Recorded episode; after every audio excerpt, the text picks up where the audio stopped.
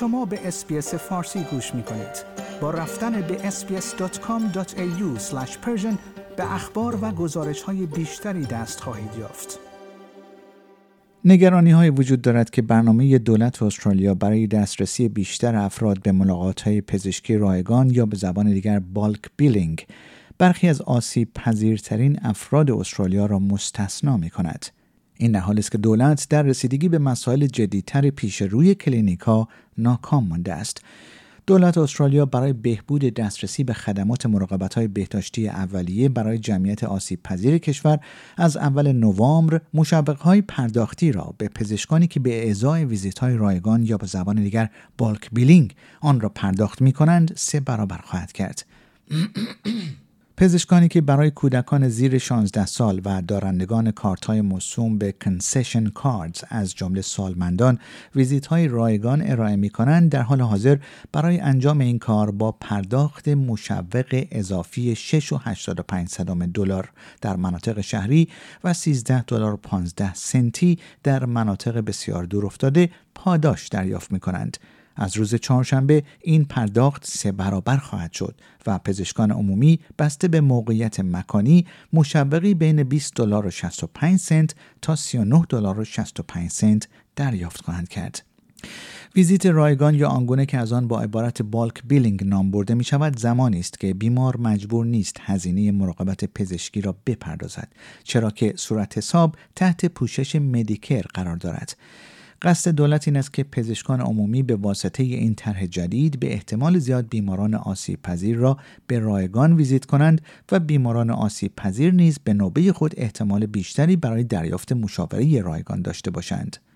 نرخ پزشکانی که به صورت رایگان بیماران را ویزیت می کنند در سالهای اخیر کاهش یافته است. زیرا افزایش هزینه ارائه مراقبت های بهداشتی از تخفیف مدیکر پیشی گرفته است و پزشکان عمومی تمایل کمتری به پوشش این تفاوت دارند.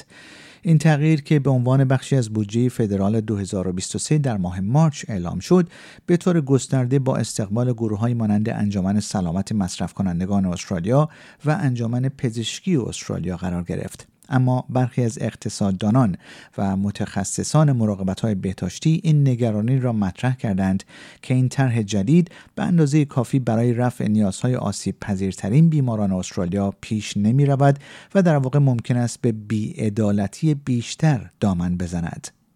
لوئیز استون دانشیار دانشکده پزشکی و روانشناسی دانشگاه ملی استرالیا و یک پزشک متخصص در گفتگو با SBS News گفت فکر نمی کنم این برنامه تعداد افرادی که ویزیت رایگان دریافت می کنند را تغییر دهد و فکر نمی کنم که نابرابری را تغییر دهد.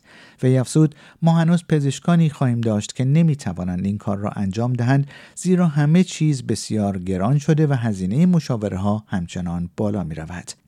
در همین حال نیتن کتلول اقتصاددان و مدرس ارشد در مدرسه بازرگانی UTS نیز گفت که اگرچه تغییر در مشوق مربوط به ارائه ویزیت های رایگان نشان دهنده سرمایهگذاری قابل توجهی از سوی دولت فدرال یعنی 3.5 میلیارد دلار در طول پنج سال است اما به مسائل اصلی و اساسی در برنامه bulk billing رسیدگی نمی کند.